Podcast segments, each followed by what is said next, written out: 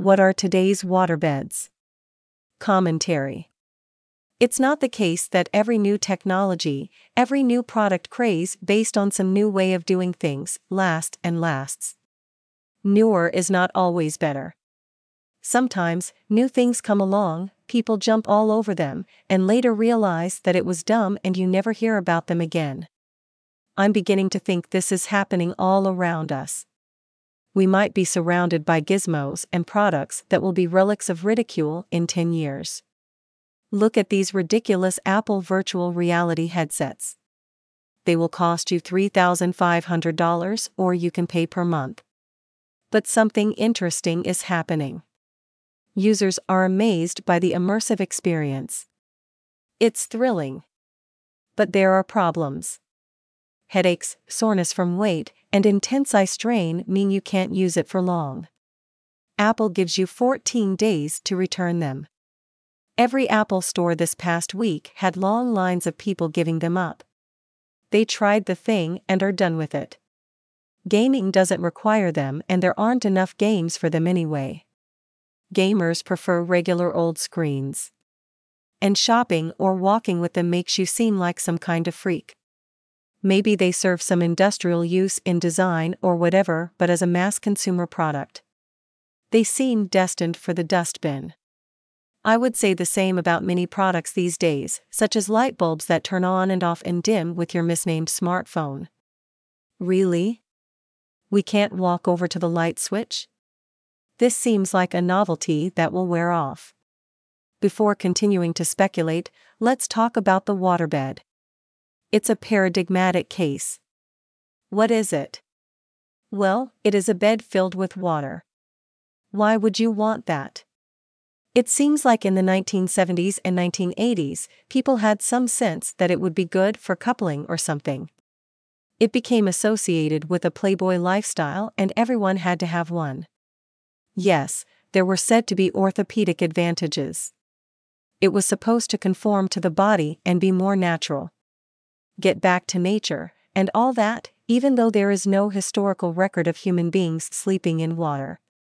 In any case, the manufacturers managed somehow to tap into the cultural belief that these things were the future. This you won't believe, I cannot believe it, but there was a brief time when I was young when I sold waterbeds. I know, I know. Very embarrassing. But hear me out. There is an interesting story here. I was working in a department store, mostly doing maintenance, and someone tipped me off to a higher salary at a furniture store, so I took the job. My job was to sell a bunch of junk to people. I didn't last long because I'm too sincere for that. In any case, for a few months I was assigned to the mattress department because it was said to be the easiest place from which to sell things. Even then, I wasn't very good we sold plenty of normal mattresses, but also waterbeds. They were just plastic sacks, really. When I sold one, I was assigned to install them.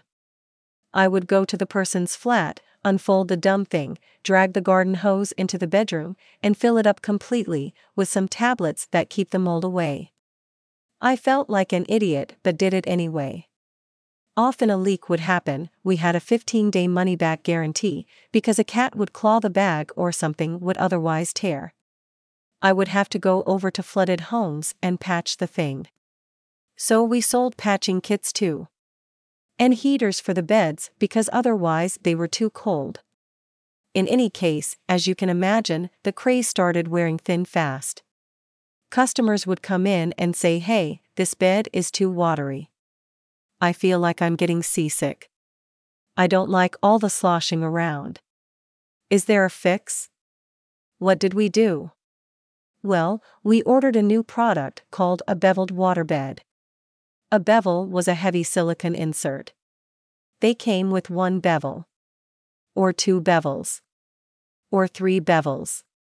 Each bevel added firmness and took away some of the slosh. It became ever less watery. It seemed like science or industrial innovation. It was really just an attempt to save a failed idea from itself. Then at some point, the thing became preposterous. When a waterbed had five bevels, it started to become more like a regular bed. Customers loved it. The five bevel waterbed became our best selling item. In other words, the more the waterbed felt like an old fashioned bed, the more people liked it. Why not just buy a bed?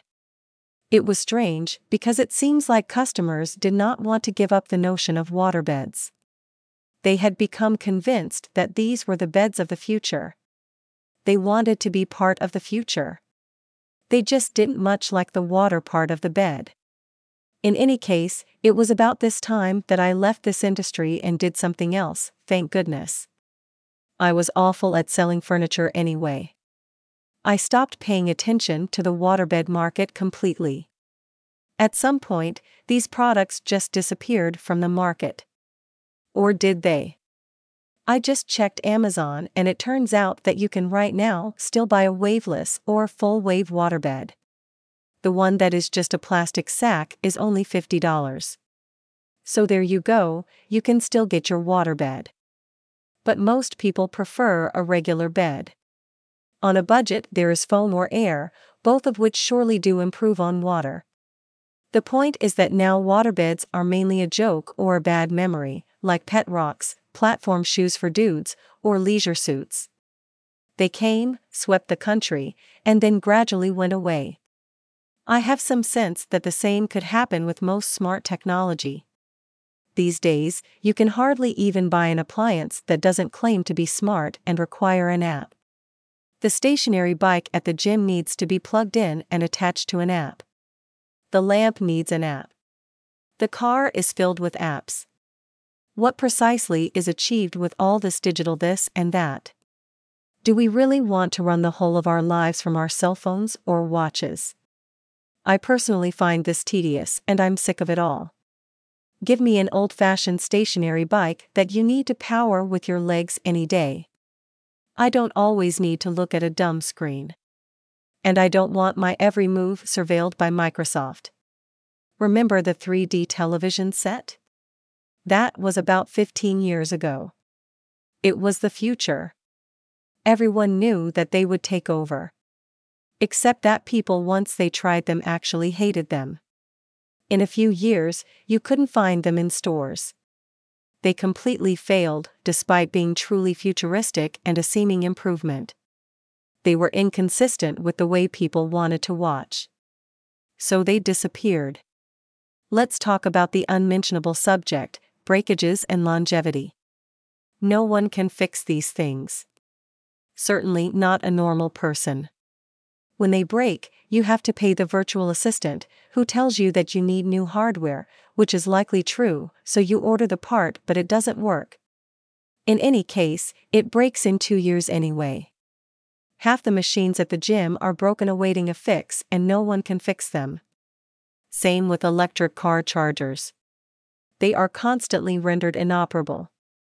In general, this is a gigantic problem for the whole whiz bang product world of the last 10 years.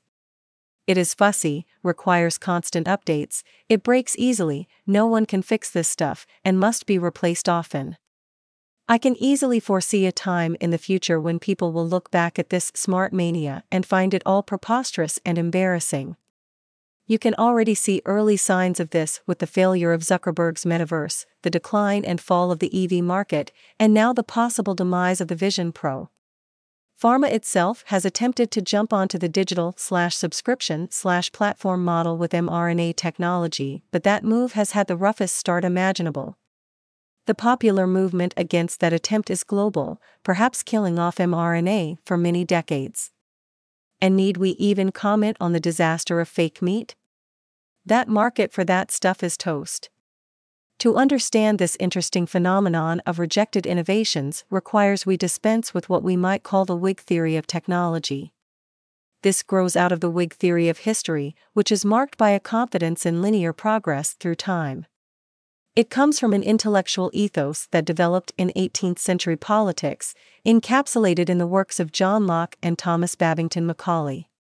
It viewed progress from despotism to universal human rights and democracy as inevitable, such that every era corrects the mistakes of the past to take us upwards to the light. The Whig theory of progress has other applications, such as in science, the belief that whatever is latest and most recent is the best, always correcting the past and preserving the improving what is true. So, too, there is a Whig theory of technology such that whatever gizmo comes along and achieves some market is necessarily better and more advanced than what came before. There is, of course, a grain of truth in Whig theory, and a very nice vision of the future. The problem comes from seeing progress as a given and inevitability so certain that one no longer needs to use critical thinking to evaluate the merit of trends. All one needs to do is snag the latest thing and believe whatever the prevailing consensus is. You can see that this leads to trouble. It's a problem in historical understanding and in science, but the same affects technology. The waterbed is nearly extinct. So is the 3D TV set. Vegan meat is not long for this world. Perhaps in a while, the same will be true of the Vision Pro VR headset, which is precisely what happened to Google's Goofy glasses some years ago. You might, for example, prefer a real, old fashioned, beautiful watch, not some mini iPhone Dick Tracy contraption on your wrist. Good for you. Feel no shame. The lesson don't buy into the illusion. And think for yourself.